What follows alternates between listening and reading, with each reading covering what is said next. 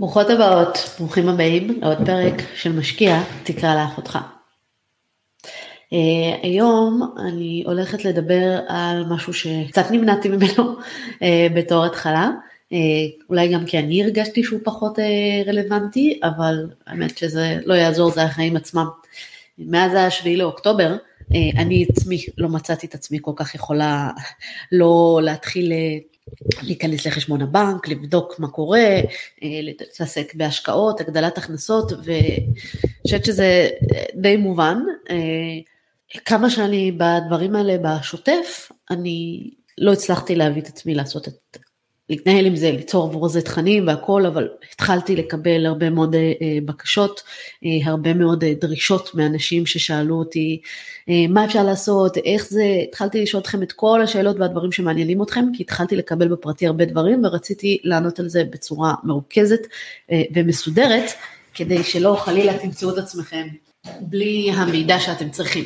בשבילכם הכנתי פרק מיוחד על שאלות פיננסיות בזמן מלחמה, שזה שילוב של כל הדברים שאתם אה, שאלתם אותי, פלוס עוד כל מיני טיפים ודברים שאני יודעת שהם מאוד מאוד חשובים אה, לדרך, מאוד מקווה שתעלו. אה, מי מכם שנמצא איתי ככה בלייב, אה, כי עקב גם המצב המנטלי והנפשי שלי וגם אה, עקב זה שהילדים חצי מהזמן בבית, אה, לא כל כך עשיתי תכנונים דברים קדימה, אז מתי שיש לי את הזמן ואת היכולת אני מוציאה עבורכם דברים.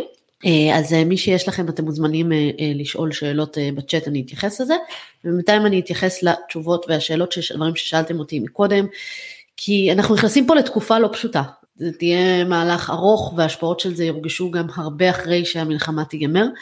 ולכן חשוב מאוד שנכין את עצמנו כלכלית, נכין את עצמנו למה אנחנו רוצים שיקרה, מה אנחנו רוצים שיהיה בשלב הזה ואיך אנחנו מתכוונים לשרוד כלכלית את הדבר הזה, כי אני חושבת שאם יש משהו אחד שהבנו אה, טוב מאוד בתהליך הזה, זה שאנחנו לא רוצים להיות במצב שאנחנו סומכים על זה שהממשלה תעזור לנו, תתמוך בנו ותיתן לנו, אה, כי זה לא בהכרח משהו שיעזור או שאנחנו נוכל להסתמך עליו.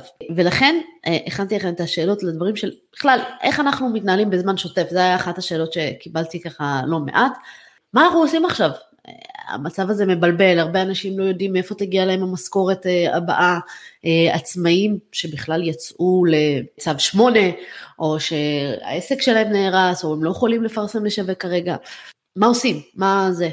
והעניין הוא להתחיל לעבור לאיזשהו רמה של, אני קוראת לזה, אני לא רוצה לקרוא לזה תקציב חירום, אבל התנהלות חירום. כן, אנחנו במצב חירום, מלחמה זה חד משמעית מצב חירום, אה, זה המקום שבו אנחנו בודקים מה הדברים שבאמת חשובים לנו ועל זה להוציא. כל שאר הדברים לחתוך בהם. אוקיי? עכשיו אני נגד הגישה של אה, תקציב של המינימום של המינימום והכל. תראו חבר'ה, שוב, אנחנו נכנסים פה לאיזשהו מהלך ארוך טווח. אנחנו לא יודעים מתי אנחנו, זה ייגמר, אנחנו לא יודעים מתי ההכנסות יקרו, ורוב הסיכויים שזה ייקח כמה חודשים. עכשיו, כמו שאי אפשר להישאר בדיאטת כסח כמה חודשים, אלא תקופת זמן קצרה, גם אי אפשר להישאר בתקציב כסח כמה חודשים. אנחנו, יהיה לנו מאוד מאוד קשה לעשות את זה. אז נכון שעכשיו אנחנו לא מדברים על פינוקים כמו אה, לטוס לחו"ל או לשפץ את הבית או דברים כאלה, אה, אבל תדאגו אה, שיהיה לכם את הדברים שהם באמת חשובים לכם. אם למשל חשוב לכם הזוגיות, אז תדאגו אה, לראות איך אתם כן עושים את היציאה פעם בשבוע ונותנים לזה את המקום. אפילו אם זה לצאת לגלידה, לא עכשיו חייבים מסעדת חמישה כוכבים, אבל לצאת לגלידה רק שניכם, לשבת, אה, לדבר קצת, לעשות אה, הליכה. אה, תראו איך אתם, חשוב לכם הילדים, המשפחה, אז איך אתם מוצאים את המקום לתת להם כן את המתנות הקטנות, כן את הפינוקים, או כן את הזמן איכות, או כן להביא מטפלת, בייביסיטר, דברים כאלה שיוכלו לעזור לכם, אבל תגדירו את התקציב במה באמת הכי הכי קריטי לי כדי לעבור את התקופה הזאת בצורה הכי נכונה, כל השאר תחסכו בו. עכשיו באמת, אנחנו קולטים כמה שומנים יש לנו בשוטף, יש לי מנוי גם לנטפליקס, גם לדיסני פלוס, גם לזה, הורדתי את הדברים האלה כבר, לא כל כך צריך אותם בשלב הזה. אה, חדר כושר, אולי להקפיא את המנוי, אולי לא לחדש אם אפשר לצאת ממנו, אה, תלוי כמה אתם הולכים, כן? כי דווקא ספורט מאוד מאוד יכול לעזור בתקופה הזאת.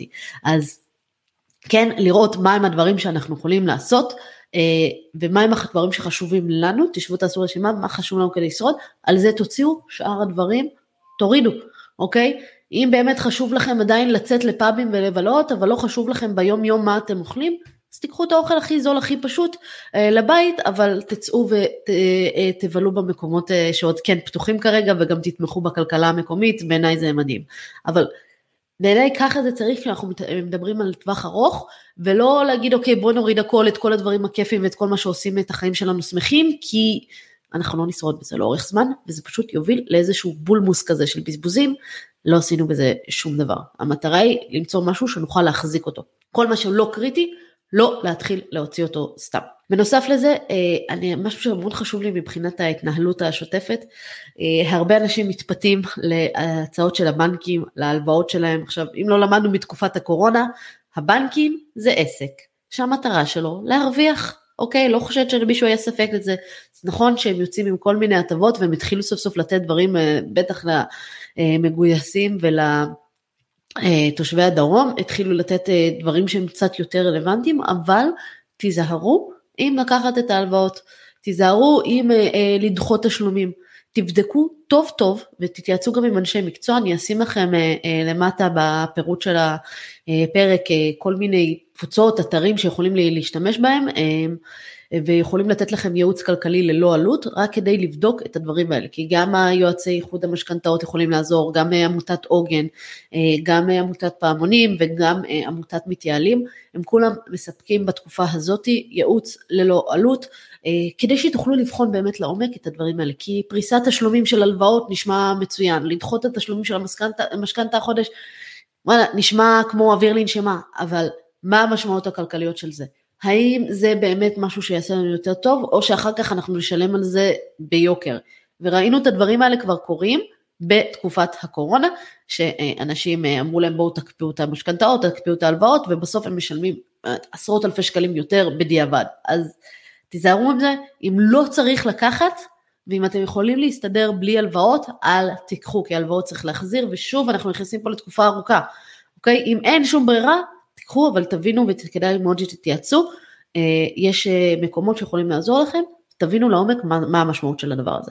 אה, בנוסף, חשוב מאוד לעקוב אחרי כל הזכויות וההטבות שמגיעות לכם, וכן תעשו את זה במקומות שהם רלוונטיים עבורכם, ובמקומות שהם אתר, כמו אתר כל זכות, כמו אתרים הממשלתיים, יש יותר מדי גם עוקצים והונאות גם בתקופה הזאת, כל אחד מנסה להתפרנס כנראה בדרכו שלו, תעקבו רק אחרי מקומות רשמיים, כל ש... זה ממש משתנה ברמה יומית, לפעמים זה הצהרות וכתבות בעיתון, ולפעמים זה דברים שהם באמת בפועל יוצאים, אז בבקשה תתעדכנו באתרי ממשלה רשמיים או באתר כל זכות, כדי לדעת מהם ההטבות וזה, או שתשאלו אוקיי? חברות האשראי גם מאפשרות uh, לדחות חלק מהתשלומים, חברות האשראי uh, והבנקים, כל אתר, כל חברה, כל ספק שאתם משלמים, תבדקו האם יש איזה שהן הטבות או הקלות תקופה הזאתי.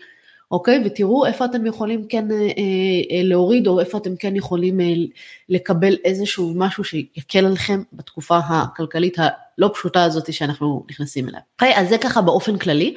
אה, בואו נדבר ספציפית עצמאים, כי עצמאים זה, אתם יודעים, קטע נורא מצחיק, אה, משלמים הכי הרבה מיסים אבל מקבלים בחזרה הכי פחות.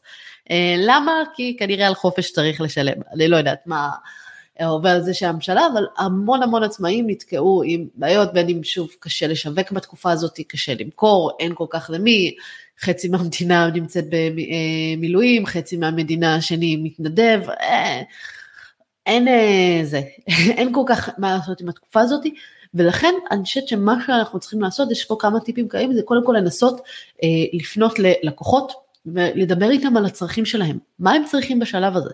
דברו עם לקוחות שהם קיימים שלכם, זה מה אתם יכולים לעשות עבורם, אה, מה הם השירותים כדי להבין מה אתם יכולים לתת בתקופה הזאת, אוקיי? כל עסק יש לו נתינה, כל זה, ראיתי הרבה דברים שהם נראו גם כמותרות, אבל הצליחו לעשות את זה, כמו למשל אה, אריזות אה, אה, ממתקים ודברים כאלה, הם שיווקו את זה עם איזושהי הטבה לחיילים ולתושבי הדרום, ואז אנשים קנו את זה כאיזושהי מתנה שיכולים לתת. אוקיי? זה דבר שאולי באוטומט אנשים לא יחשבו, אוקיי, הדבר האחרון שאני אקנה עכשיו זה חבילת ממתקים ופינוקים, אבל אם משווקים את זה נכון, אז זה דווקא יכול להיות כן רלוונטי. אז תפנו ללקוחות, תבינו מה הם צריכים בשלב הזה, מה יכול לעזור עבורכם, אוקיי? ופשוט תדאגו להתאים את המוצרים ואת השירותים שיש לכם לתקופה הזאת, וזה מאוד תלוי כל אחד במקצוע שלו.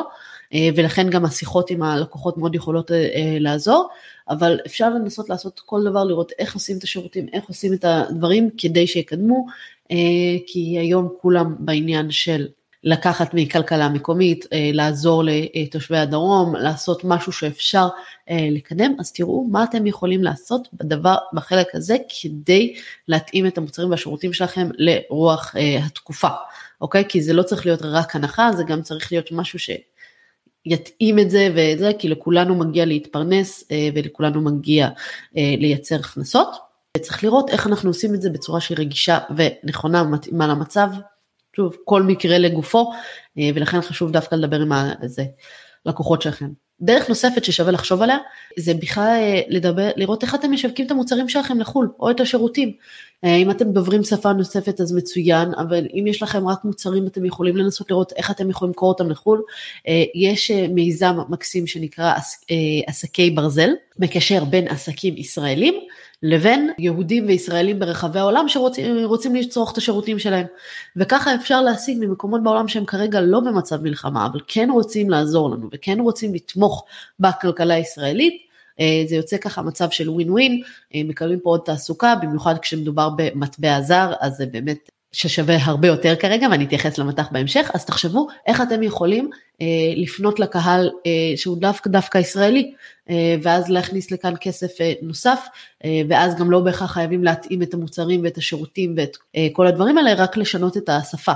ולא לראות איך אנחנו מתאימים את זה לזמן מלחמה. אז זה בהחלט משהו שגם עצמאים שווה להם לשקול, כלומר זה גם נותן מענה למקרה חירום כרגע, וזה גם אה, מאפשר אה, לייצר הכנסה כבר שוטפת בשלב הזה, ולא, וליצור תשתית כבר אה, לעתיד, שאחר כך יהיה לכם עוד ערוץ הכנסה פתוח נוסף. אה, דבר נוסף אה, זה להכין את התשתיות, כלומר אם אתם אומרים העסק שלי זה בכלל לא רלוונטי פה שום דבר שהוא לקהל, לא רלוונטי שום דבר לצרכים, בסדר גמור.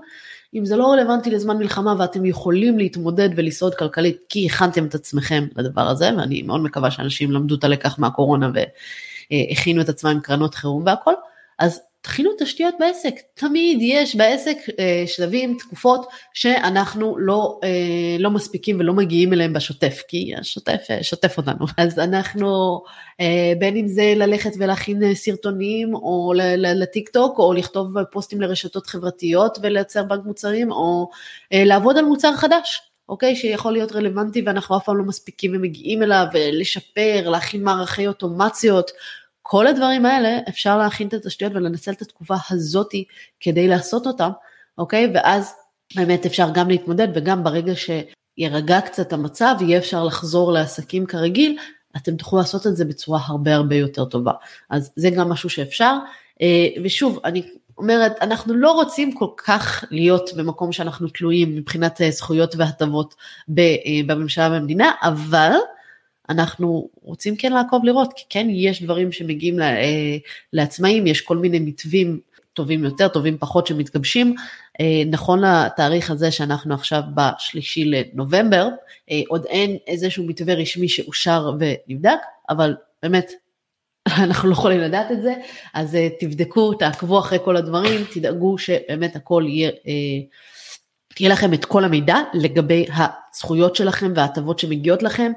אה, ותדאגו שבאמת להגיש ולבקש אותם ולקבל אותם, כי בניגוד לתקופת הקורונה שאז נתנו כל מיני מענקים ואז ביקשו להחזיר והלוואות או דברים כאלה, הפעם כן מדברים על מתווה שבאמת ייתן כסף כדי לאנשים לשרוד, לא מספיק, לא נשמע לי, מהמעט שקראתי זה לא נשמע לי מספיק, לא הייתי בונה על זה, אה, אבל כן, אם יש כסף שמגיע לכם, מה שנקרא בזכות ולא בחסד, כי כמו שאנחנו יודעים עצמאים משלמים לא מעט, אז uh, בהחלט בהחלט uh, שווה לעקוב ולבדוק.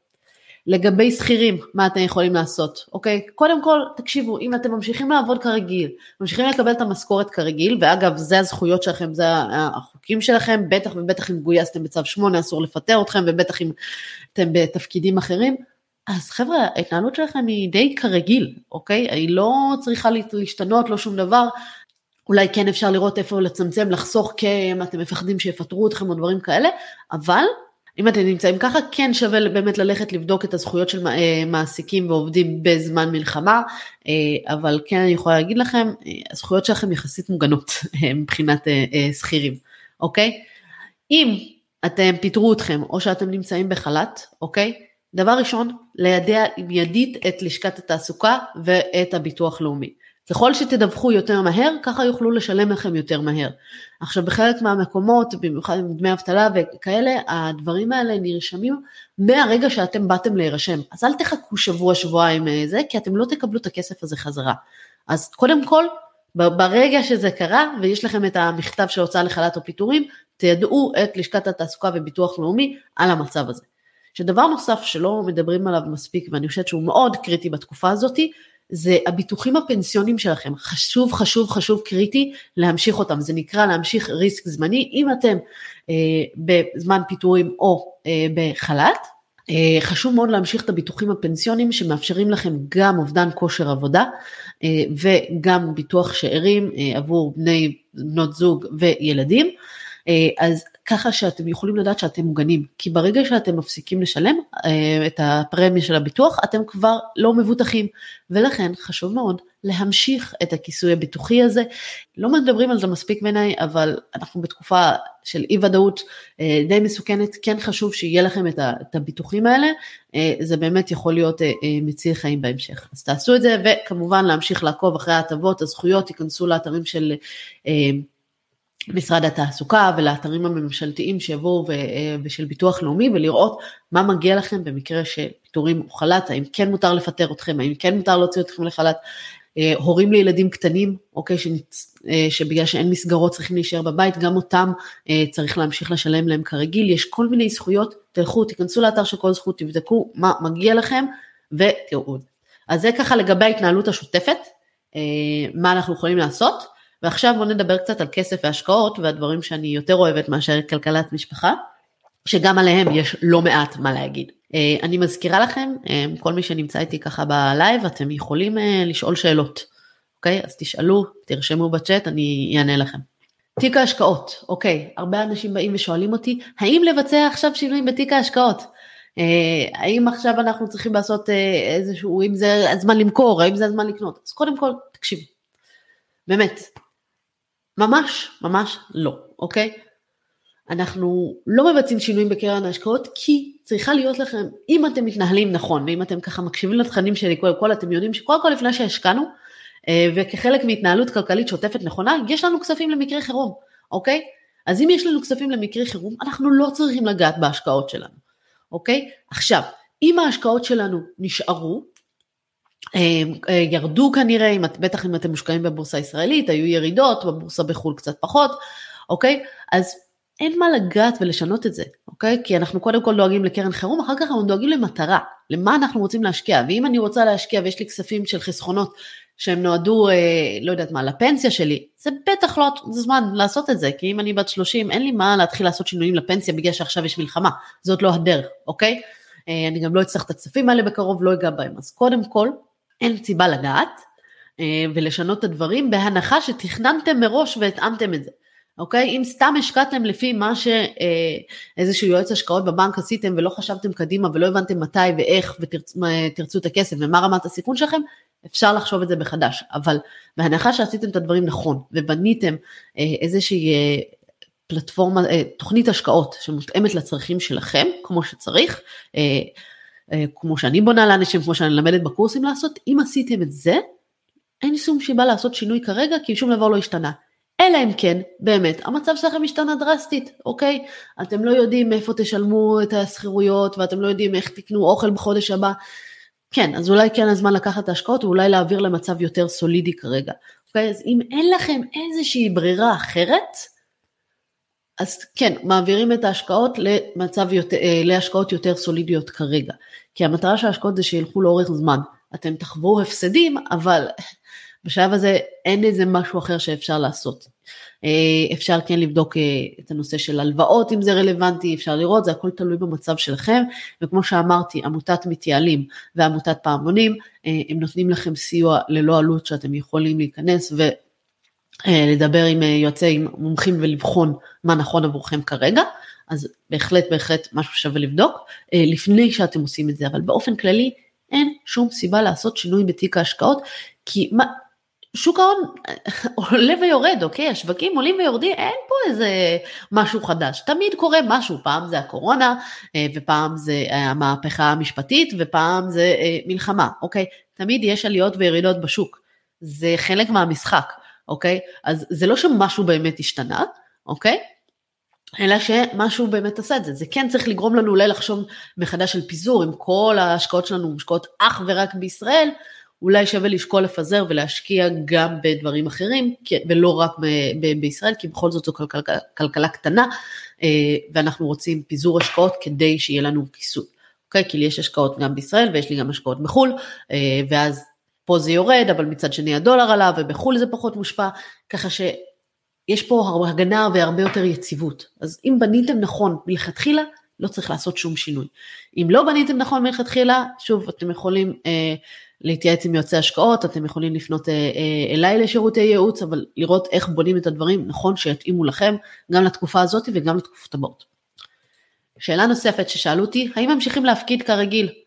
אוקיי? אה, יש הרבה אנשים שיש להם הפקדות לקרנות השתלמות, קופות גמל, כל מה שקורה, אה, כל הדברים הללו, אה, חסכונות. בעיניי, כן, בהחלט. בטח אם אתם משקיעים לדברים של שוק ההון, אז בהחלט שווה להמשיך להפקיד כרגיל, כי ככה אני מקבל את האפקט הממוצע. נניח ואני שמה אלף שקל כל חודש, לפעמים השוק נורא נורא גבוה, ואז אני קונה את השוק ביקר, ואחר כך השוק יורד, אז אני יכולה לקנות את הדברים בזול, אוקיי? אז כשיש ירידות אפשר לקנות בזול, ואם אני מפסיקה את ההפקדות לקרנות השתלמות, גמל, כל הדברים האלה, כרגע אני אפספס דווקא את ההזדמנות לקנות בזול ואת ההתאוששות, אוקיי? אז אני רוצה לקבל בסוף את המחיר הממוצע, זה נקרא מיצור ההשקעות, אה, אז אם יש לי את היכולת להמשיך להפקיד, אוקיי? אני שכירה, שום דבר לא השתנה, ההוצאות שלי לא עלו בתקופה, בצורה דרסטית, אז כן, אני רוצה להמשיך לעשות את זה אה, ולהמשיך לעשות ההפקדות, כן, גם לשוק ההון, כן, גם אם אתם ב-100% מנייתי, אה, כי זה מאפשר לכם לקבל את הממוצע. כי שוב אני אומרת, שום דבר מבחינת התוכנית השקעות שלכם לא השתנה. אנחנו משקיעים לפי תוכנית ההשקעות והצרכים שלנו, ולא לפי המצב בשוק, כי המצב בשוק תמיד יכול להשתנות. אוקיי? אבל הצרכים שלנו לא. אז אם הצורך, אם הצורך שלנו לא השתנה, ועדיין אנחנו רוצים חיסכון לטווח ארוך ואנחנו נמצאים ב-100% מנייתי, זה בסדר גמור, אין פה צורך לעשות שינוי, אוקיי?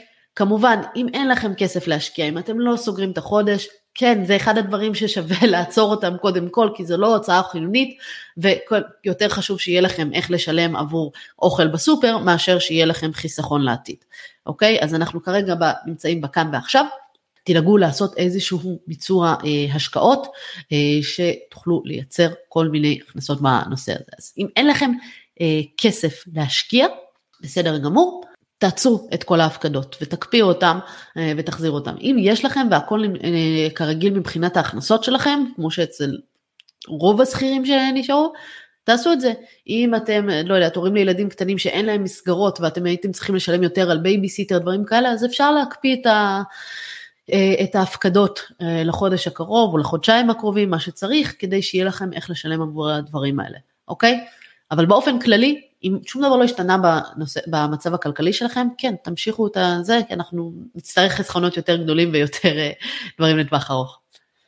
שאלה נוספת שקיבלתי זה, האם כדאי להסתער עכשיו על השוק? האם אנחנו רוצים עכשיו, מה שתמיד אומרים, כשיש ירידות עדיף לעשות את זה ויש הזדמנויות וכאלה. אז אני חייבת להגיד לכם, באמת, נורא נורא צורם לי השימוש שאני שומעת במילה הזדמנות בשוק כרגע. ברמה האישית, מה שקרה בשביל לאוקטובר כל כך טרגי, כל כך סדיסטי, נוראי, לא, לא, לא נתפס. לקרוא לו הזדמנות, לי אישית מאוד מאוד קשה.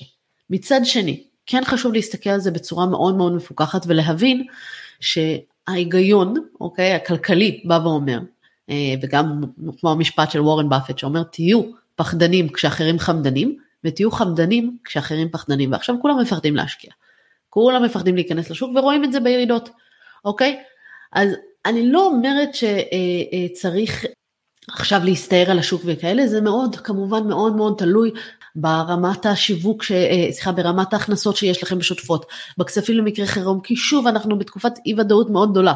אם יש לכם קרן חירום מאוד גדולה ויש לכם עדיין הכנסות שנכנסות באופן שוטף אה, ואתם לא מרגישים שהמלחמה משפיעה עליכם אה, כלכלית, אה, אשריכם, ויש לכם גם כסף נזיל שאפשר להשקיע, אז כן, אפשר לבחון לעשות את זה כי גם, תבינו, אחרי כל ירידה, אחרי כל דבר כזה, 2022 ראינו ירידה מאוד מאוד גדולה וב-2023 ראינו שיש עלייה מאוד גדולה בשווקים, אוקיי?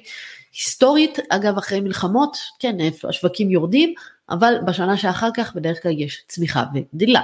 אז אם יש לכם כסף שיושב בצד ומחכה, אה, שוב, צריך לעשות את התכנון, צריך להבין איך אתם מגנים על עצמכם, כי כרגע מאוד חשוב כמה שוטף ולא בהכרח רק להתחיל להשקיע כמה שיותר.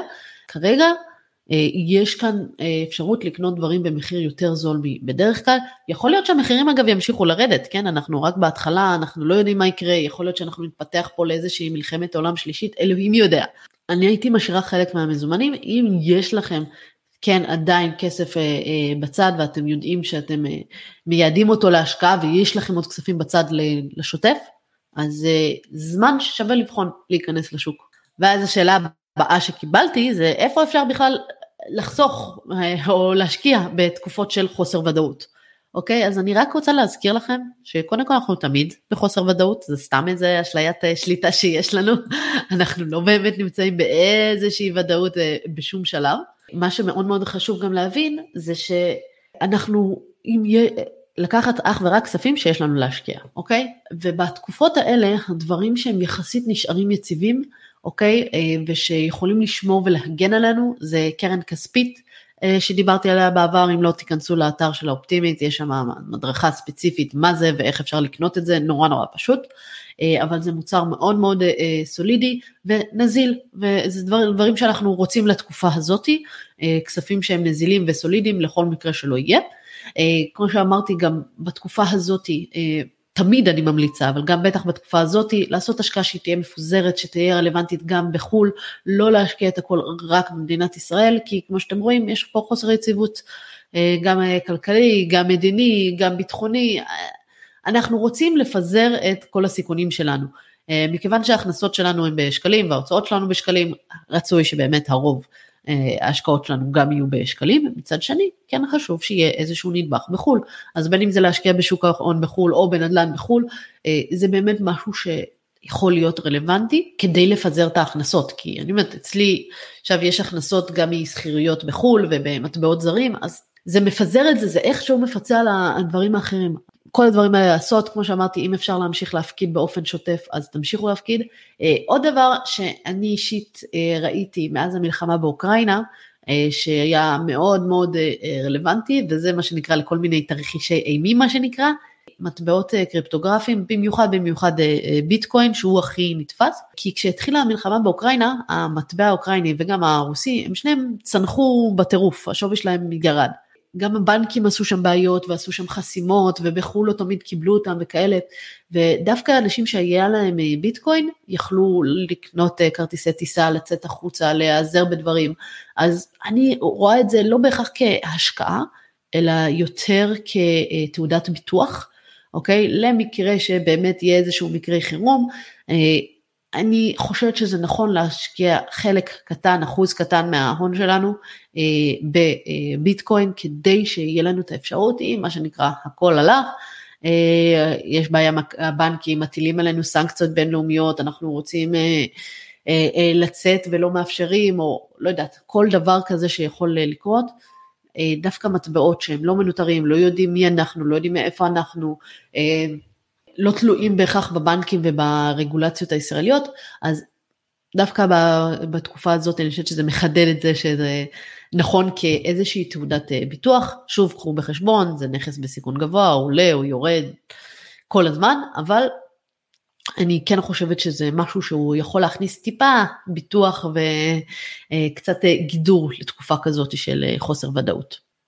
מבחינת מטבע חוץ, אוקיי, הרבה אנשים פתאום התקשרו אליי מה שקיבלתי איזה טלפון אה, כמה ימים אחרי שכל הסיפור הזה התחיל ושאמרו לי אה יש פה אה, מטח האם כדאי לקנות האם כדאי למכור מה, מה, מה לעשות עם זה.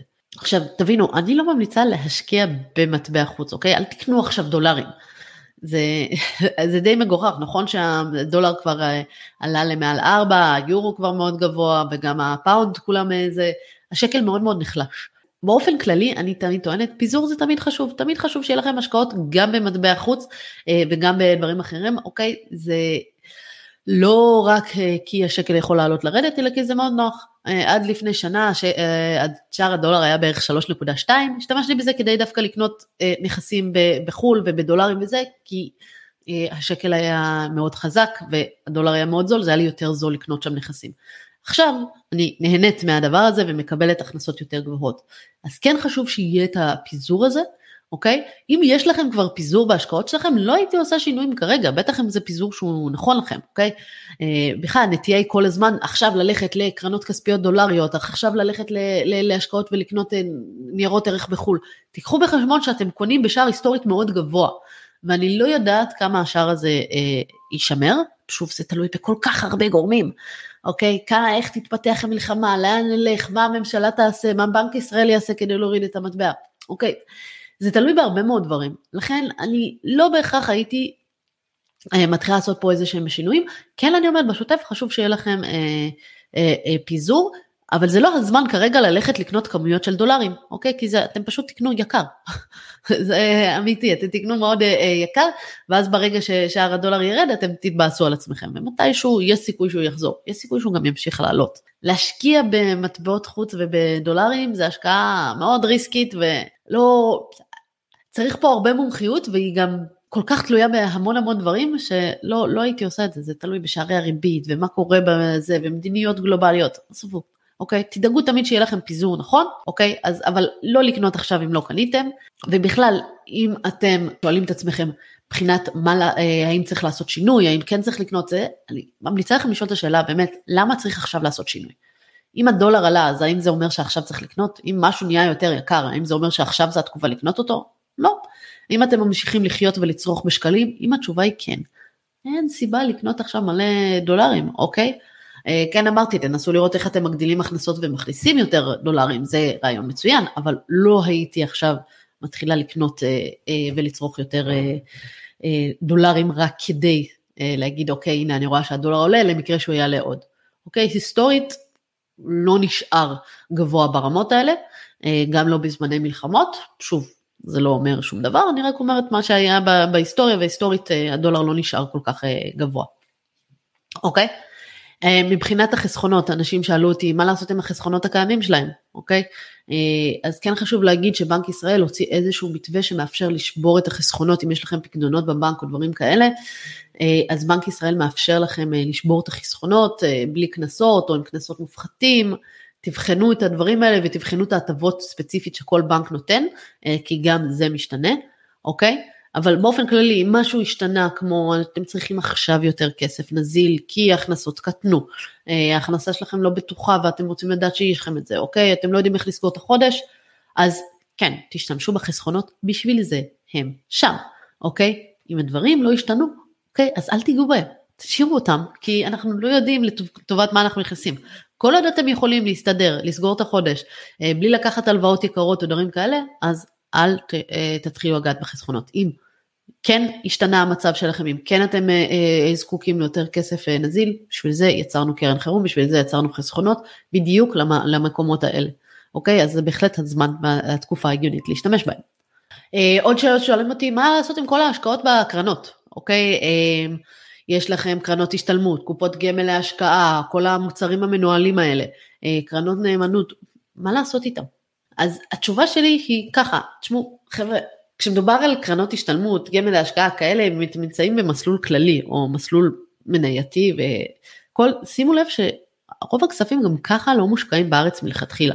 יש כמובן הרבה שכן מושקעים בישראל וכן, אבל באחוזים התחילו להשקיע יותר ויותר בחו"ל. למה? כי השוק הישראלי כבר ככה קטן מדי לכמות הכספים שיש בפנסיה, בהשתלמות ובגמל למדינת ישראל. תבינו, תחשבו שכל השכירים כולם מפקידים כל הזמן וגם העצמאים אה, מפקידים כל חודש, זה גם כספים שכל הזמן ממשיכים להיכנס, אז אם השוק הישראלי, הבורסה הישראלית שהיא יחסית מאוד קטנה, לא יכולה להכיל את כמויות הכסף האלה, ולכן מלכתחילה רוב הקרנות ורוב בתי ההשקעות גם ככה שמים נתח גדול מהכספים בחו"ל, אוקיי? אז אם אתם מודאגים מעליית הדולר וכאלה, קחו בחשבון שרוב הסיכויים שיש לכם השקעות לא, מעט, לא קטנות גם בדולרים וגם במטבעות זרים, אז זה לא אמור להשפיע כל כך הרבה. כלומר, אנחנו נראה את הבורסות יורדות, אנחנו לא בהכרח נראה אה, את אה, כל הקרנות והקופות גמל שירדו באותה מידה, כי הם לא מושקעים רק בארץ, הם מושקעים גם בחו"ל, ובחו"ל הרעידות אה, הרבה פחות מינוריות, אם בכלל לא מתייחס למדינת ישראל ולדברים האלה, אלא אם כן כמובן זה להשמיץ אותנו. הרוב לא מושקע בארץ, אז ככה מה שנקרא תרגעו מהדבר הזה, ושוב, תבחנו כל פעם לפני שאתם עושים איזשהו שינוי, מה השתנה ברמה האישית מבחינתכם, לא השוק. אוקיי? אין שום סיבה, אם הצרכים שלכם הם להישאר בטווח ארוך, לעבור דווקא עכשיו למשהו סולידי. גם כי, כמו שאמרתי, הרוב לא מושקע בארץ, בטח במסלול הכללי והכל, אה, וגם כי אתם לא יכולים לתזמן את השוק, ונניח ועכשיו אתם ת, ת, תורידו ממסלול מניות למסלול אה, אג"ח, אוקיי? ותהיו בהרבה יותר סולידי. מתי תחזרו למניות? כשהם יחזרו לעלות? ואז תמכרו כל פעם כשהוא זול ותקנו כל, אה, כל פעם כשיקר, מה עשיתם בזה? אוקיי? אין בזה שום היגיון. אם שום דבר לא השתנה מבחינתכם ברמה האישית, אל תעשו שינוי. אם כן השתנה ברמה האישית ואתם לא יודעים מאיפה יגיע ההכנסות שלכם ואתם אומרים יכול להיות שנצטרך כן את הכסף בקרוב, אז כן, כדאי ואתם, ואתם בונים על הכספים שיש לכם בקרן להשקעה, קרן השתלמות, כל מה שיש לכם שהוא נזיל, אה, ואתם חושבים שאולי תצטרכו, אז כן, אולי כן להוריד את רמת הסיכון לכללי או, או לאגרות חוב בתקופה הזאת, כי אתם צריכים את הכספים האלה. אז אני כן הייתי עושה את זה, שוב, אם לא השתנה שום דבר ואם עדיין הקרנות האלה מיועדות לטווח ארוך, אל תשנו, אל תהיו. אם אתם כן צריכים את הכסף וכן חושבים שההכנסה שלכם תיפגע, תצטרכו את זה, תעשו את השינוי, אוקיי? תשימו לב, יש פה איזה קו חוזר בין כל התשובות, כי זה לא מה השוק עושה, זה מה אתם צריכים. אוקיי? ומה הוא רלוונטי לכם? כי השוק תמיד יעלה וירד, זה מה שהשוק תמיד יעשה. השאלה היא, מה הם הצרכים שלכם ומתי אתם תצטרכו את הכספים. הרבה ביקשו ממני לתת גם תחזיות, מה אני צופה שהולך לקרות בשווקים. אה, חבר'ה, אה, אני אבוא ואתחיל ואגיד אה, שנבואות ניתנו לשוטים. אי אפשר לדעת באמת מה יקרה, אבל אני כן אבוא ואגיד מה אני חושבת, ואני תמיד אזכיר לכם, אני חושבת לטווח ארוך, אני לא חושבת לטווח של החודשים הקרובים, אני כשאני עושה השקעה, אני חושבת טווח של שנים קדימה, אוקיי? ותיקחו את זה בחשבון כשאני מדברת על שנים קדימה. אז מבחינת הנדל"ן בישראל, כרגע יש די עצירה מאוד מאוד גדולה בעסקאות, מה שאומר שמי שיש לו כסף נזיל ותכנן לקנות נדל"ן ומפחדים כרגע, זה באמת אה, יכול לייצר פה אה, איזושהי אה, הנחה כי יש אנשים שאולי צריכים למכור, והיו צריכים למכור עוד לפני כן, ועכשיו עוד יותר קשה, כי הרבה אנשים, הרבה פחות אנשים קונים, אז הם כנראה יורידו במחירים, okay? אוקיי? צפויה להיות איזושהי עצירה וירידת מחירים קלה, שאפשר יהיה לאתר דברים. עכשיו, כשאני חושבת על התקופה הקרובה, בואו נדבר על מה שנקרא היום של אחרי המלחמה. ביום שאחרי המלחמה, שאלוהים יודע מתי הוא יהיה ואיך נגמור ואיך נעשה את זה, אנחנו נמצאים עם יישובים בעוטף שהבתים שם נהרסו אה, ואין להם איפה לגור, כלומר משפחות שלמות, יישובים שלמים, אין להם איפה אה, לגור, כלומר יש מחסור פה באיזשהו נדל"ן. בנוסף לזה, אנחנו נמצאים במצב שמגבילים משמעותית את הכניסה של העובדים הזרים מהרשות הפלסטינית, אוקיי? שהם לרוב אלה שעשו את עבודות הבנייה. זאת אומרת, גם מחסור בידיים עובדות ובבנייה. בלי קשר הייתה כבר האטה בהתחלות בנייה עוד לפני כן וכאלה. אז כשאני מדברת שנים קדימה, אני לא יודעת לתת את התחזית לחצי שנה, שנה הקרובה, אני, באמונה שלי אה, כן צפויות להיות אה, אה, ירידות כי יש חוסר ודאות ויש פחד, אבל כשאני חושבת כמה שנים קדימה, אני מסתכלת על מצב של הרבה מאוד דירות שצריך לבנות, אנשים שהבית שלהם נהרס ויצטרכו למצוא מקום אחר לגור בהם, פלוס פחות התחלות בנייה. ופלוס פחות אנשים שיעשו ויבנו את זה, מה גם שגם הקבלנים נמצאים במצב גרוע, אז הם פחות ייזמו פרויקטים חדשים. אם אני מסתכלת בחמש שנים קדימה, אני רואה איך זה יוצר פה איזשהו אה, אה, משבר אה, כלשהו נוסף מבחינת הנדל"ן. כי שוב, אה, עולם הכלכלה וההשקעות זה, זה אותו דבר תמיד, אוקיי? ביקוש והיצע. אוקיי? וכשיש לנו אה, ביקוש שהוא לא בהכרח השתנה, אוקיי? והיצע שהוא רק קטן, בעקבות המלחמה, אוקיי? והוא גם לא ממשיך לגדול כל כך, או לא גדל באותו הקצב, אתם יכולים להבין לבד מה זה אומר שיקרה, מה גם שמדברים אולי על ירידת ריבית כדי לעזור למשק להתמודד עם זה, עם המלחמה, מה שאומר שהמשכנתאות יהיו קצת יותר זולות, תהיה פה איזושהי הקלה, ובדרך כלל אנחנו רואים שלירידת ריבית יש השפעה על עליית מחירי הנדל"ן. אוקיי? אז כן זה מה שחשוב לי, אני כן יכולה להגיד שברמה האישית, אם אני הייתי בוחנת עכשיו נכס להשקעה בישראל, הנכסים שמן הסתם יש עליהם הכי הרבה הנחה בתקופה הזאת זה נכסים ללא מרחב מוגן, בלי ממ"ד וכדומה.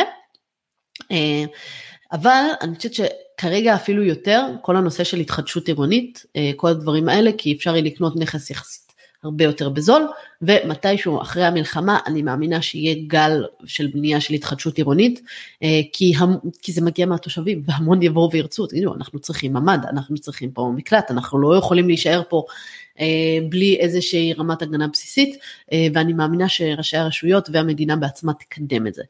אה, אני לא הייתי כל כך הולכת על דברים על הנייר בשלב הזה, כי מן הסתם צפויים עיכובים, אין אנשים שיבנו כיום בתקופה הזאתי, אה, ולכן אני חושבת שאישית זה סיכון גבוה מדי, מה שנקרא, עבורי, אה, אבל אני כן חושבת שדירות יד שנייה שצפוי להיות להן פינוי בינוי או מדברים על זה, אני חושבת שאחרי המלחמה אני רוצה להאמין שהדבר הזה יואץ בטירוף כי אנשים ירצו יותר ממ"דים יותר אה, זה. וגם הדירות האלה אפשר לקנות אותן יותר בזול היום כי יש פחות ביקוש עבורם מן הסתם. אוקיי אז זה לגבי שוק הנדל"ן אה, אה, בארץ זה לחלוטין לחלוטין הערכה אישית שלי תיקחו מזה מה שאתם חושבים אה, מה שאתם מאמינים אבל זה הנתונים כפי שאני רואה אותם. לגבי שוק ההון שוב היסטורית תמיד השוק עולה ויורד, אנחנו צריכים להבין שגם שוק ההון הישראלי עוד יחסית התחיל בפיגור מבחינת התשואות ב-2023 לעומת השווקים בחו"ל. אה, בגלל כל הנושא של התנהלות הממשלה והמהפכה המשפטית ראו ממש עצירה בירידות, ולכן השוק ירד עכשיו עוד יותר. כלומר, השוק כרגע, להערכתי, מבחינת הכנסות וכאלה, נמצא ברמת אה, ירידות יותר גבוהה, כאילו, יותר נמוך ממה שהוא צריך להיות. שוב, הערכה אישית שלי בלבד, לא תחליף לייעוץ השקעות, כל דבר כזה. אה, אז זה מבחינת מה שאני חושבת שמה שנקרא, אנחנו לא לקראת הסוף, אני חושבת שכנראה יהיה עוד ירידות, וזה באמת תלוי במלא מלא דברים. אנחנו לא יודעים אם הדבר הזה יתפתח, אה, יפתחו חזיתות נוספות, אם אה, הממשלה תעשה באמת את הצעדים שצריך כדי אה, להחזיר את המשק לעצמו, אם באמת נצא מזה כמו שצריך, אני לא יודעים באיזה מצב נסיים את המלחמה הזאת. לכן אני מניחה שברגע שהמלחמה כן תסתיים, תהיה עלייה בשוק. אני לא יודעת להגיד מתי הרגע הזה יהיה. אוקיי? אני מניחה שאם יהיו עוד אה, התפתחויות בצפון, השווקים ירדו עוד יותר. אם זה חלילה יתפתח למלחמת אה, עולם ואנשים, אה, מדינות אחרות יצטרפו לחגיגה הזאתי, אז כנראה שיהיה עוד ירידות ויהיה ירידות גם בגלובלי. כן, אני יכולה להגיד שהיסטורית, אחרי שנגמרות מלחמות, יש תקופה של צמיחה, שזה הגיוני אחרי עצירה מאוד גדולה וירידות. יהיו בחזרה עליות, אוקיי? אני לא יודעת מתי זה יגיע. אה, אני גם לא יודעת אם מיצינו את אה, גל הירידות כרגע, כי זה תלוי בעוד כל כך הרבה גורמים, והעליות בשוק הישראלי ספציפית מאוד מאוד תלויות בהחלטות הממשל, אה, במדיניות שיהיה מבחינת איך מחזירים את המשק חזרה לעבודה. נושא נוסף, אולי קצת כבד, שאני רוצה לדבר עליו, זה ההשפעות של המטח על הכלכלה, אוקיי? ראינו את הדולר משתנה בטירוף, הוא היה 3.2, אה, לפני ככה שנה בערך, ועכשיו הוא כבר מגיע למעל 4, שזה שינוי מאוד מאוד קיצוני. אני רוצה להגיד לכם איך זה אמור וצפוי להשפיע אה, מבחינת אה, הקרקע ומבחינת המדינה, אוקיי? אז הדבר הראשון, יוקר המחיה יעלה. כן, צריך לי להגיד את זה, אבל ככה זה. למה? כי כמו שאתם עכשיו מזמינים, לא יודעת מה, דברים מאמזון, אה, מחו"ל וזה עולה לכם יותר יקר כי שער הדולר אה, יקר יותר אה, אז ככה זה לכל היבואנים האחרים. זה אומר שכל המוצרים שאנחנו מייבאים מחו"ל כל המוצרים שהם לא פרופר ישראל ותקשיבו חבר'ה זה רוב המוצרים בארץ אוקיי? כל המוצרים הללו יתייקרו אוקיי? לא כי הספקים יעלו את המחירים אלא כי הם צריכים לשלם יותר בשקלים כדי לקנות את אותה כמות. וכמובן שהעלות הזאת תתגלגל הלאה. אוקיי? אז כן, קחו בחשבון שבטווח הקצר יוקר המחיה צפוי לעלות. תתנהלו בדבר הזה בהתאם. העניין הוא שזה לא בהכרח דבר כזה נורא, כלומר יוקר המחיה יעלה אחרי שאנחנו בטירוף מחירים, זה בהחלט בהחלט נוראי, אבל מבחינת ההשפעות על הכלכלה והדברים של ההחלמה זה צפוי דווקא לעזור לנו, אוקיי? כי זה יגרום לזה שליצואנים יהיה יותר קל לייצא. עכשיו בואו אני אסביר את המשפט הזה, אוקיי? כי כששער השקל הוא נמוך זה באמת רע לנו כצרכנים וזה מעלה את יוקר המחיה וזה טוב ליצואנים ולפיכך זה טוב לכלכלה. אוקיי, בוא ננסה להסביר את זה על ידי דוגמה. אה, אנחנו, למשל, ברמה האישית, מעדיפים לקנות איפה שזול. לכן כשהדולר נמוך אנחנו נזמין יותר מחו"ל, אנחנו נטוס ליותר חופשות וכדומה. אה, כששטר דולר גבוה זה יעלה לנו יותר בשקלים, אז סביר שאנחנו נקנה פחות, כי זה יותר יקר לנו. אוקיי? אז כל המותגים שיש לנו בארץ, מותגי מזון, אה, חומרי ניקוי, כל הדברים האלה, זה יעלו. כי אותם אנחנו מייבאים מחו"ל. אבל בסוף שער אה, שקל חלש ונמוך הוא טוב להתפתחות ולצמיחה של הכלכלה.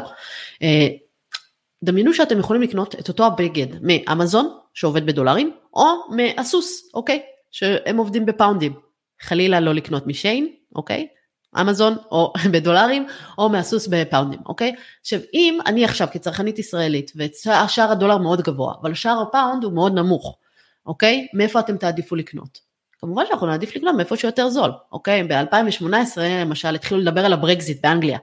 וחוסר הוודאות הזה גרם לשער הפאונד לרדת, אה, באותה תקופה אמרו המון לקנות, אה, הרבה אנשים עברו לקנות אה, בגדים מחו"ל, והיו גם הרבה אנשים שאני ביניהם, שקנינו נכסים באנגליה בשער פאונד מאוד נמוך, קניתי נכסים כששער הפאונד היה בערך 4-2, אוקיי, עכשיו הוא כבר מגיע לכמעט 5, וזה אומר שאנחנו רוצים לקנות איפה שזול. העניין הוא שזה לא נכון רק לישראלים, אוקיי? הרבה מדינות יעדיפו לקנות ולייבא מאיפה שזול. אז עכשיו השקל הוא היסטורית זול, אז זול וקל יותר לחברות בחו"ל לייבא מישראל, אוקיי? כי באותה כמות דולרים הם קונים יותר. אז יותר קל לחברות בינלאומיות להקים בישראל סניפים ומפעלים, או לשכור עובדים, אה, או לקנות חברות הייטק ולעשות אקזיטים. או אם ישראל מייצאת חברות הייטק, או נשק, או תפוזים, תמרים, לא משנה מה ישראל מייצאת, למדינות בעולם יהיה יותר זול לקנות את זה, אוקיי? ומה זה גורם? זה גורם לזה שהרבה כסף נוסף שלא היה בישראל ייכנס ממדינות אחרות. אוקיי, אז לבעלי החברות יהיה יותר כסף ויותר עבודה לתת, אוקיי, אז הם יגדלו, יצמחו, יתפתחו יותר עובדים, זה טוב לכלכלה, הם יוכלו לגייס יותר אנשים, להגדיל את הפעילות, להגדיל את העסקים ולהכניס עוד כסף למדינה ממיסים וכדומה, שמתבטא ביותר כסף שמסתובב במדינת ישראל, אוקיי, יותר, תשלו, יותר אה, כספים לתת לעובדים, יותר כספים שהעובדים אחר כך הולכים והם מוציאים בעסקים בארץ, וכמובן כל זה נותן יותר תשלום של מיסים למדינה, ככה שזה יכול לעזור מאוד להתאוששות הכלכלית. אומרת, ככל שישראל תייצא יותר, אה, ויהיה לה שער שקל נמוך יותר, זה יעזור לנו לייצא יותר, ככה ייכנס יותר כסף לישראל. אוקיי? וזה יעזור לשפר את המצב הכלכלי, כמובן בהנחה שלא יהיה לנו איזה חרם עולמי או משהו כזה מטומטם. הרעיון הבסיסי בכלכלה אומר שהמדינה שואפת לייצא כמה שיותר ולייבא כמה שפחות. אה, אגב, הערת ביניים, כל מי שלמד כלכלה, אל תקפצו עליי עכשיו ותגידו שהמדינה רוצה לייצא מה שיש לה יתרון יחסי לגביו. אוקיי, אני מנסה ללמד את נושא המטח והשפעתו, לא לעזור לכם לעבור את הבחינה הבאה בכלכלה. סגור? אוקיי. אז כשאנחנו אומרים כששער המטח הוא אה, נמוך, אוקיי, כששער השקל הוא נמוך, יוקר המחיה יעלה, כי מה שאנחנו קונים יותר יקר, אה, יותר יקר לנו, מצד שני מה שקונים מאיתנו, ממדינת ישראל, יותר זול לאחרים. אוקיי? ובגלל שמה שהמדינה תמכור ותייצא החוצה, מדינות, וראיתם כל האקזיטים אה, אה, של ההייטק וכל הפתרונות רפואה שעושים בישראל וכל הפתרונות בחקלאות, כל הדברים האלה שהמדינה מייצאת, יהיו אה, הרבה יותר זולים, ולכן אם עכשיו יעדיפו אה, לקנות או מישראל או מטורקיה, אז יכול להיות שיעדיפו יותר מישראל כי בישראל יהיה יותר זול. ולכן זה דווקא משהו שיכול לעזור להצמיח את הכלכלה. והיה לי חשוב מאוד לעשות לכם את המיני שיעור בכלכלה הזה, אה, כדי שתבינו, שלתת לכם טיפה קצת אה, תקווה, שזה ששער הדולר כל כך גבוה לא בהכרח אומר אה, שזה רע לכלכלה שלנו, זה כן ייצר עוד יוקר מחיה, אין אפשרות להתחמק מזה, אבל זה משהו שמאוד יכול לעזור לנו להחלים ולהתמודד עם המצב הכלכלי וברגע שהמדינה והמלחמה הזאת תיגמר, אז אנחנו נוכל להתאושש, זה יקל עלינו, אוקיי? אה, מקווה שזה היה מובן, ניסיתי לתת את זה בדוגמאות אה, כמה שיותר. יותר זול למדינות אחרות לקנות מאיתנו, כי שער השקל נמוך, קנו יותר, קונים יותר, יש לנו יותר כסף בתוך המדינה, זה עוזר להתאוששות הכלכלית. כמה המלחמה צפויה להשפיע על השווקים ועל הכלכלה עצמה, שוב, דיברנו על זה, יש היסטורית, אחר, אחרי שנגמרת המלחמה, יש עלייה ושגשוג, אבל באמת שאני לא בטוחה במצבים ההיסטוריים, קראתי, קראתי ככה כל מיני תחקירים של מה קורה במלחמה אחר כך, וזה מאוד מאוד תלוי במה קורה, אוקיי? אנחנו מדינה שעדיין מתאוששת מהקורונה, מכל ההוצאות, מכל האובדן הכנסות שהיה, מכל ההוצאות המטורפות שהיו על קניית החיסונים והסגרים וכמה, הדברים האלה השפיעו מאוד מאוד על הכלכלה. אז לקורונה נכנסנו יחסית כשהכלכלה במצב טוב, עכשיו אנחנו עוד בהתאוששות אחרי זה. בנוסף גם הריבית כרגע היא גבוהה. זאת אומרת שלפני כן היה יותר קל לאנשים לקחת הלוואות, לקחת זה, להתמודד, לגלגל, אנשים יותר היה להם קל להם לפתוח עוד עסקים אה, על ידי הלוואות, אה, אבל כרגע אנחנו לא במצב הזה. אה, למרות שדווקא זה שריבית גבוהה אומר שיש נשק ובנק ישראל יכול להוריד את הריבית כדי להאיץ את הכלכלה, יכול להיות שזה יקרה, יכול להיות שלא, אני לא יודעת. אמ, מאוד תלוי האם מדינת ישראל תבחר להגדיל את החוב ושנשלם עליו ריבית יותר גבוהה כולנו, או להדפיס כסף ואז נשלם על זה באינפלציה. מאוד מאוד תלוי בדברים האלה, כמו שאמרתי, אה, צפויה להיות איזושהי עליית מחירים, אז כנראה שהאינפלציה כן תעלה במדינת ישראל. אה, אז קשה מאוד לדעת מה הם מתכננים אה, לעשות, זה מאוד תלוי באיך יבחרו להתמודד עם זה. כן צריך להגיד שמאוד אה, היסטורית, אוקיי, למשל במלחמת העולם הראשונה, אה, נשים נכנסו לשוק העבודה אה, והאיצו את ההתפתחות הכלכלית. עכשיו מדינת ישראל היא מדינה משגשגת כלכלית, כשיש אה, חלקים אה, גדולים ביחסית באוכלוסייה, שהם לא עובדים ולא מייצרים, אוקיי? או לא עובדים ולא מייצרים כמו שהם יכולים. אין פה מיצוי של פוטנציאל ההשתכרות של, אה, אה, של האוכלוסייה האזרחית. ויכול מאוד להיות, וזה דווקא משהו שהוא בהסתברות סבירה אם אה, מה שנקרא המדינה לא תחסום את זה, אה, שיהיה כניסה של מגזרים נוספים לשוק העבודה וכאלה שהם פחות אה, עובדים בשוטף, כי יהיה צריך הרבה מאוד ידיים עובדות גם בזמן המלחמה כדי להחזיק את המשק וגם לאחר מכן. ולכן יכול להיות שתהיה כניסה יותר מסיבית של שוק העבודה וככה אנחנו נוכל לפצות על העובדה שיהיו פחות ידיים עובדות כי אחרים התגייסו למילואים, לצבא וכדומה, אה, אז מאוד מאוד תלוי מה יהיה. כן חשוב להגיד באופן כללי, שלום תמיד עדיף יותר וייצר יותר שגשוג כלכלית, חד משמעית, אוקיי? אה, אבל אה, כן אחרי מלחמה לרוב יש איזושהי צמיחה, אבל זה מאוד מאוד תלוי איך נגיע לסוף של המלחמה הזאת ומה יהיה. אם אנחנו נלך למלחמת עולם שלישית, האם תהיה תמיכה אמיתית אוקיי, לעסקים אה, ולשיקום הדרום, כי אם מלא אנשים יפשטו את הרגל זה לא יעזור לנו. אה, כמה זמן זה יימשך אה, וכמה הרס יהיה על אדמת ישראל, כלומר כמה אנחנו נצא מהמצב הזה בצורה שמדינית, צבאית, כלכלית, קשה מאוד לדעת כרגע בשלב הזה, כי אנחנו גם לא יודעים כמה מערכות זה יהיה. באופן כללי, כשתיגמר המלחמה, צפוי שיתחיל להיות צמיחה. אוקיי? וכרגע אנחנו גם רואים אה, התגייסות בין אם זה לצבא ובין אם לעבודה של כל מיני מגזרים שהם בדרך כלל פחות עובדים. אה, ואם הדבר הזה מהמגמה הזאת תימשך גם בזמן המלחמה וגם אחריה, יש פה פוטנציאל שגשוג אדיר, אוקיי? שלא היה מנוצל לפני כן, ואם אפשר יהיה כן אה, לחבר אותם למשק על ידי אה, המלחמה הזאתי, אז זה משהו שבאמת יכול לקדם את ה... מלחמה, אה, סליחה, יכול לקדם את הכלכלה ואת השווקים ולעזור לנו להתאושש. אה, אוקיי, אז זה לגבי ככה דברים במקרו, בגדול. אה, עוד שאלות שאלו אותי, למי שיש כסף בצד, איפה כדאי לשים? שוב, ההנחה היא, אם אתם רוצים כן להשקיע בישראל, אז שוק ההון הישראלי, אם אתם רוצים להישאר בו לטווח הארוך ומאמינים שאנחנו, עם ישראל חי, חזק וינצח, אז כן הגיוני לקחת אה, איזה שהם מדדים מודרים כאלה לשוק ההון, קחו בחשבון שיכולות להיות עוד ירידות, אוקיי? אבל בגלל שכבר חווינו חלק מהירידות, אנחנו כן נוכל להרוויח יותר בזמן העליות, אבל קחו בחשבון שמדובר פה במשהו גמיש, נזיל, כי אנחנו ממש לא לקראת הסוף, אנחנו די אפילו רק בהתחלה. אה, כמו שאמרתי, נדל"ן, אם יש לכם את הסכומים שמתאימים, לא בטוח שהייתי הולכת על משהו ב, על הנייר או בבנייה, אלא דווקא על דברים יד שנייה שהם מוכנים, או על דירות מקבלנים שהן כבר מוכנות אה, בשלב הזה, ואין להם כל כך למי למכור כרגע, אוקיי? אה, עוד דברים שהיסטורית, אה, אנשים אה, מאוד מאוד אה, אוהבים ומאוד, יש להם נטייה ללכת אה, בזמן מלחמה, זה זהב, אוקיי? סחורות, בעיקר זהב, כסף ונפט. אה, אני חושבת שזהב הכי נכונה במקרה הזה, זה יהיה גם יותר נכון אם נלך לקראת אה, מלחמת אה, עולם שמדינות נוספות יצטרפו, אז גם כן צפוי שהמחירי הזהב יעלו. היסטורית ממש רואים קשר בין מחירי הזהב לבין המלחמה, לבין מלחמות, כאשר כשיש מלחמות מחירי הזהב נוטים לעלות. ולכן יש פה משהו שווה אה, לעשות את זה, כן אני יכולה לבוא להגיד ואני אזכיר שוב ושוב ושוב, לא עושים פה איזושהי השקעה אך ורק על בסיס הדברים שאני אמרתי, אלא על בסיס תוכנית שלוקחת בחשבון את הצרכים שלכם, את המטרות שלכם, מתי תצטרכו את הכסף, מה, מה המצב שלכם כרגע, ולפי זה בוחנים את הדברים. חלילה לא לעשות שום דבר, לא לקנות שום דבר, רק על פי זה שהאורה אמרה תעשו ככה, או זאת השקעה טובה, אז לקנות את זה. אתם צריכים לדעת שאתם מוכנים, בטח ובטח בתקופה הזאתי, לבנות תוכנית נכונה, גמישה שמתאימה לכם אישית לצרכים שלכם, כי כל ההשקעות האלה לא בהכרח רלוונטיות, לא בהכרח רלוונטיות עבור הצרכים שלכם, אה, ובטח לא הייתי משקיעה כסף כרגע כשאני לא יודעת מאיפה המכנסות שלי מגיעות, גג אה, אה, קרן כספית.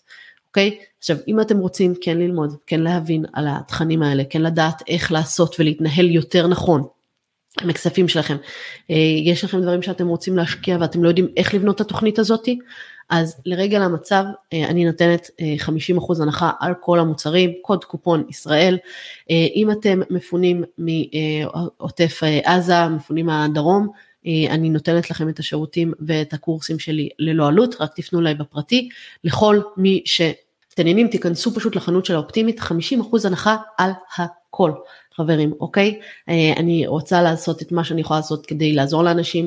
אה, יש אנשים שישרדו את התקופה הזאת, יש אנשים שיתמוטטו כלכלית, ויש אנשים, במיוחד אלה שהגיעו עם רזרבות ומזומנים, שיכולים אה, לקחת את התקופה הזאת ולצמוח ולגדול ממנה. ולכן אם אתם נקודת מבט השלישית, או שאתם מהדרום ורוצים לקבל את השירותים ללא עלות, אתם מוזמנים להיכנס לחנות של אופטימית ולקבל לרגל המצב הכל ל-50% הנחה, אה, קוד קופון ישראל, אה, ואני מאחלת לכם שיהיה לכם אה, המשך תקופה שקטה, ושאם יש לכם עוד שאלות, תגידו לי, אני מוכנה לעשות עוד פרק כזה. רק כדי לענות על כל השאלות שיש לכם, כי ממשיכות להגיע אליי הרבה מאוד שאלות. אני עונה לכולכם באופן אישי, ואני גם ארכז את הכל להדרכה נוספת כזאתי, אה, במידה ותרצו. אז תודה רבה שהייתם איתי עד עכשיו, אה, אני ממש שמחתי להיות. יחזרו כל החצופים, אמן, אה, שיהיה לנו המשך שקט ושהמלחמה הזאת תיגמר במהרה. להתראות, ואני מקווה לראות אתכם בפרק הבא.